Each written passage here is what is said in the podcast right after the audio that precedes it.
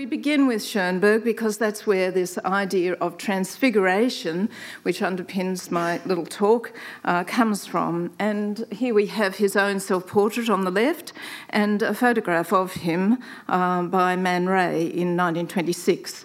So um, a more youthful on the on the left, uh, self-image. And Schoenberg, as an artist, I must say, I think it's a pity he didn't encounter abstraction. I, I think he just needed to go beyond the figurative, which he, he was sort of trying to do.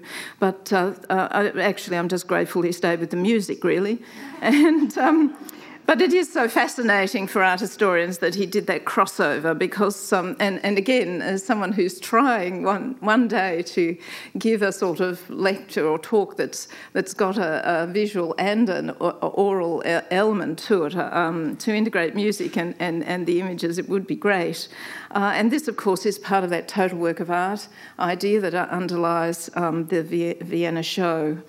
Uh, so what, uh, this is a good contrast we have here because if I'm trying to work through the idea of the transfigured self, which has an idea of change in it, I think that um, it's nice to think about what is portraiture. Is it about capturing reality, which I suppose this the photograph will, will tend to assume is going to capture some pre-existing reality and reproduce it for us? Um, and or is it about changing that reality, and and in what way? uh, and that encapsulates that problem. How does portraiture relate to this, um, this uh, melting pot of ideas and psychological insights that we, we have already seen uh, characterise uh, Vienna 1900? Um, and here is Richard Dehmel, um, the uh, the composer of the poem Transfigured Night that inspired um, Schoenberg. And here on the right is, um, for your delectation, really, is just a scene from a contemporary base, uh, ballet based on Transfigured Night, the music uh, that we might hear at the end. Um, and I just want to uh, read very briefly and quickly, I hope, from the poem Transfigured Night, um, to just so you give some, get some idea of where, where what that music was inspired by, though we must also remember that Schoenberg said later that he found aspects of this poem a little repulsive um, quite literally said that. I actually think he, he's underestimating the power of the poem too. So I'll just, uh, the, the, the, poem and Transfigured Night, the idea is of um, two people alone walking through a forest, terribly sort of um, a very familiar idea. Two people walk through a bare, cold grove. The moon races along with them. They look into it. And then I'm going to skip little bits, which is unforgivable with a poem, but I'm doing it. Uh, a woman's voice speaks I'm carrying a child and not yours. I walk in sin beside you. I have committed a great offence against myself. And the mood goes very dark, of course. And the music, of course, reflects all of this. But then the mood turns, and the mood turns very much so in the music too uh, the poem goes A man's voice speaks. May the child you conceive be no burden to your soul. Just see how brightly the universe is gleaming. There's a glow around everything. You are floating with me on a cold ocean, but a special warmth flickers from you into me, from me into you. It will transfigure the strange man's child. You will bear the child for me as if it were mine. You have brought the glow into me. You have made me like a child myself. He grasps her round her ample hips. Their breath kisses in the breeze two people walk through the lofty, bright night. And that's most of that poem by Richard Dehmel. Um, and of course, it's translated from the German and we'll lose a lot. But I think what we have there are lots of fascinating themes that, uh, from me as an art historian, relate uh, very much to themes that have been there in the past, but come forward. And I, I draw your attention to the glow around everything, the floating uh, in a cold ocean, uh, tran- the, above all, the transfiguration that happens. And you've made me like a child the, the um, relating to nature. Uh, so, in terms of psychology, uh, it's a really uh, fascinating uh, insight into some real rethinking of what human psychology might be from something that's very dominated by uh, social orders and uh, prescriptions of how one might behave to relating probably at a very much deeper level to nature and all finding this within and above all having the capacity to change and generate that from within. So, through another, another person eliciting that from you, and through relating to nature, which is very sort of strong in the poem and then in the music in this most wonderful way. Uh, so, then, hopefully, so here we have Schoenberg again in a portrait we've seen several times. This is Richard Gerstl's amazing portrait of Schoenberg before he runs off with his wife. Um, and, uh, you know, when you look at it again and realise that the the artist, and I'm sorry about my terrible reproduction here, the, the artist uh, that painted this is about to um, run off with his wife. His, the subject's wife is, is rather haunting and, and disturbing. Um, and it's a somewhat a very strange, disturbing um, portrait. He's sort of sitting on the edge of his seat, that sort of asymmetry of the perspective. Um, and he's a very, um, you know, he's a very watchful, strange um, depiction of him. Richard Gerstl himself, of course, um, and some of my images aren't brilliant, but the, he is, is, a, is another kettle of fish. He's uh, quite strange, and um, in his works, though, is really braving new ground. Obviously, these uh, stand out in the history of art as some of the most, in many ways, shocking but, uh, but exciting works. Uh, and the desire to sort of see the self and present the self in, in all one's nakedness is so paramount here, quite literally. On the right, a kind of spiritualized version. And note that, hey, oh, sorry, oh, the um, kind of halo around the self that we have here. And uh, remember in the poem, the, the aura, the halo um, that, of, of light. So a kind of deification of the self. And then there's this extraordinary uh, nakedness and this desire to look at the human body and the human anatomy, that that's, it's in the human body that we might find the answers to um, our, our real selves. So it's, it's a, going into the psychology of the self, the unconscious that's percolating away with um, Freud's works, the uh, interpretations of dreams being published in 1900, um, but also the whole human anatomy.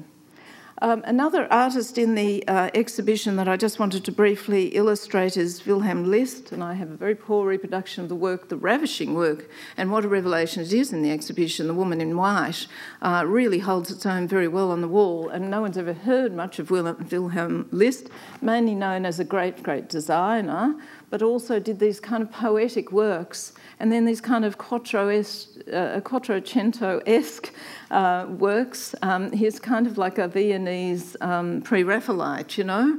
Um, and then when we look into, oh, here he is. This is um, Wilhelm List, um, Klimt, this is Moser, we'll see in a minute. Um, all having a good time, the Vienna secession. But this is List's work. So what I'm, why I've included talking about List here, transfiguration, is he's obsessed with moments of eternity and transfiguration of, of psychologies of persons becoming something else, um, transforming themselves. Um, he's a very good example of that. Now, I, very odd choice here, but I, I, want to just get some conceptual ideas going, which I'm always, as someone who's concerned with portraiture, trying to uh, go through and test ideas against others. Here, Rembrandt's our touchstone for the idea that there is an inner self and that we can, in our self portraits, find it somehow. Or if we don't find it, we reveal that one exists. There's this sense which he does with, you know, light and mirrors, really. He really does it with chiaroscuro, that there's a sort of sense of penetration beneath the layers. And what Ed was talking about before, the whole idea that comes about of the unconscious mind, that, you know, we're, we're not all on the surface, there's depth and there's layers of depth. There's, you know, all the layers of the unconscious that Freud, you know, uh, established. Um, so really, this idea was, was very much um, given almost embodiment by Rembrandt's sense of character and layers, which really is nothing other but nothing less than his extraordinary uh, way of manipulating paint to create um, sort of pools of ambiguity that we as viewers read into, and the sense of the whole person coming forward that we don't, a mystery that we don't ever totally penetrate, but we feel we, we're making some inroads. There's another, and so hang on.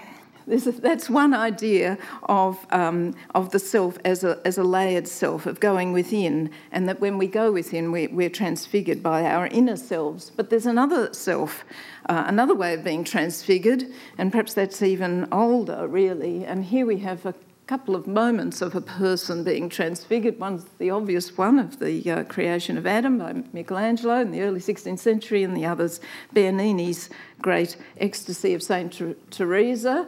She's certainly being overcome. These these are people being transfigured, changed from one state to another, but not from within, definitely not from within, not generated by themselves, but from other, some outer force, God in the, in the form of an angel, God's hand, quite literally here. So, what this makes me think about is what do we mean when we talk about a transfigured self? Is it something that comes from outside, whether it's from God or a higher spiritual force, or is it some, or nature?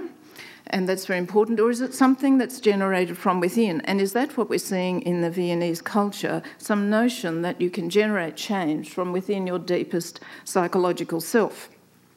So, if we look at Carl Moser's self portrait here, um, a very powerful one, and here, here, and you know, being like you know investigating portraits all the time. We set it against the real the reality that is a photograph though we all know photographs are another construction but it's an interesting comparison. We see how he formalizes his face and sort of bares his chest in this very you know again it's the body that matters. And this absolutely christ-like pose. So here's another way of changing yourself almost, you know, let's go out for a drink or something, or, you know, relaxed, uh, easygoing, humorous, to something quite, you know, frightening and certainly confronting. And that whole sort of feeling we want to ask is he staring at us or staring inwards, and the eyes looking out or in, and indeed a sense that they're doing both.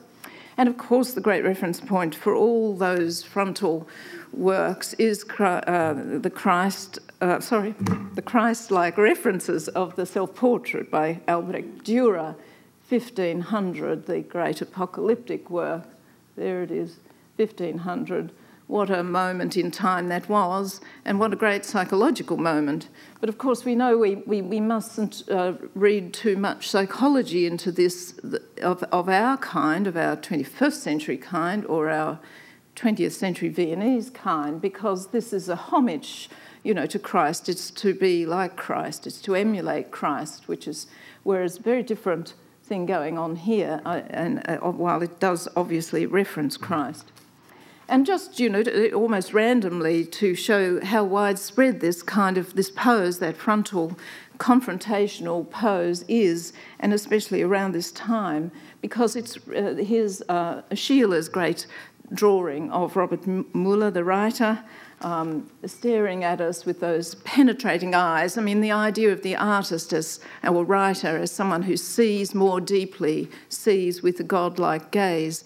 Uh, uh, the concepts of genius are very important. Or, or is it more just to draw attention to the importance, the power of the inner self that can't be seen otherwise? Um, I, I, wanted to just draw your attention to aura too. That there's another, there's a halo going on again around um, Moser, and two other works. This, this is I have not had time to look into it. I just couldn't resist putting up. It's so bizarre, um, but, but, this kind of birth of Venus kind of thing, yeah, the sort of nature worship stuff. But it's but note the way the figures are all encapsulated in some sort of kind of womb-like um, aura. So it, it both um, it glows as in the poem, um, you know, uh, everything glowing all around, um, and it, it's a womb-like uh, sense of generation. The, another example of this, of course, earlier example, but very prescient, um, very important, is Van Gogh who um, here depicts himself as, as a kind of monk, and here with that glowing um, uh, aura of paint strokes as another kind of um, halo around the figure that deifies the figure or, or, or beatifies it or, or, shows that from within we have that sense of spiritual strength. Okay, we get to Schiele, and I'll just go very quickly. Um, these wonderful um, photographic portraits by Trčka uh, that sense of internal gaze, again, sometimes very directly at you. Uh, for myself, as an art historian, I, would love to bring in Fantin-Latour as a precedent there. So, again, are we getting. And so, all through the 19th century, you get artists starting to portray themselves with um, a sense that declares their inviolate isolated genius that they can generate from within themselves a sense of power. And of course, you know, 21st century and late 20th century 20th uh, century historians um, love to debunk uh, the notion of the artistic genius because our, our whole stress now is to say the self is totally socially constructed or historically constructed or genetically, biologically constructed from without. So, gone, uh, uh, the great tension I'm now finding myself talking about right away is the tension between saying, okay, if it's not all just generated from within, if ourselves are constructed also from without, where is that without? It's no longer that, that, that, that hand of God, it's no longer a higher spiritual power. Is it just merely social or indeed biological construction? And I think that's the tension we're left with. Um, from my own point of view, these works we're looking at now in Vienna, I think, is, a, is, is a, perhaps a, a, poetic moment of possibilities that we, we, we can return to and inspire us, I think, to see outside what I think is a too constrained view of possibilities. Um, I, Munch is obviously very close too to the notions of self that we, we have in these extraordinary works by Schiele, um, that extraordinary gaze and creating a sense of intensity. Uh, I'll just let you deal with that. Too little time. um, and there's wonderful work that's in the exhibition, um, which has that intensity, and it's coming out in the hands. Hands are terribly, terribly important. It's now moved off the face and the gaze and the eyes to a less confrontational but deeply disturbing uh, view of the hands. But in that way, too, I think that Schiele's is being very modern and um, starting now to say that the self is a performative self, it's a public self. It's not just about an intensity of, of emotion and feeling coming through the anatomy, but is actually something that you find through theatrical performance. And I have here a photograph, very interesting one from 1910, of Erwin Osen, who was also a fellow student with Schiele and who went on to become mime artist. And this is another fellow mime artist. And look at the strange contortions of the hands. Uh, an absolutely fascinating character will come up again a bit later. So the fact that, um, you know, extraordinary um, self presentation by um, Schiele now can find uh, interesting comparisons. My daughter tells me this is someone called Morrissey, who's a pop star.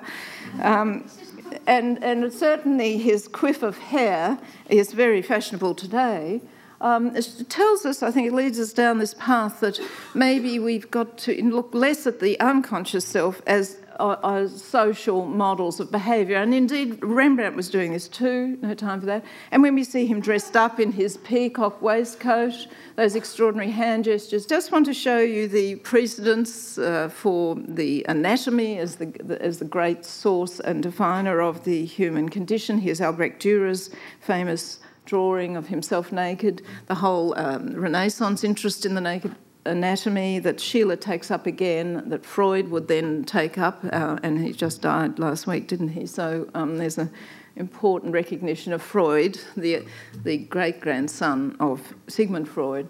And here, another possible um, source for Schiele's extraordinary uh, sense of his own anatomy is in Javanese puppets, which he collected uh, hands and the importance of um, uh, mental hospitals that were in Vienna and the all, all that we've heard some uh, a lot about of, of the explorations of inner psychology and the clinical observation. So here's a more scientific side of it, and, and perhaps these hands uh, are related to those. Here's Osen again, Schiele's great drawing of of, of, of Erwin Osen, who also did drawings after the mentally ill, a whole history of uh, investigation of hysteria. Here's Charcot, great teacher of Freud. more um, uh, self depiction in this extraordinary contorted ways. His great portrait of Herbert Rainer, which um, I, have related in the catalogue to uh, Japanese puppets and dolls, which he also collected. I'll just wrap up with, with Klimt, and I was going to talk about um, all the wonderful uh, ways the self is defined through the fabrics and the, um, the, the, the, the uh, actual imagery that's going on in those fabrics, which is like a sort of um, a sense of life generating. Here's the great baby in the otherwise known as cradle that's in the exhibition, just so wonderful. And I've related this back to this wonderful depiction by uh, Runge of uh, mourning and, and, and a sense of new life beginning. But I think that in in uh, Klimt's, it's really more an observation of a particular child uh, that he then deifies and puts on a mountaintop of these wonderful fabrics, but a sense of the sea of life underneath, that great oceanic feeling that was there in that poem and that we have reprised here in, um, in Schiele's wonderful Embrace, which is pretty well certainly a self portrait with his lover. Here they are surrounded in that kind of aura that, that and, and, and afloat on that, that ocean together. And I think the idea here is the self is transfigured through the other, through nature, and through the body. So I'll end it there. Thank you.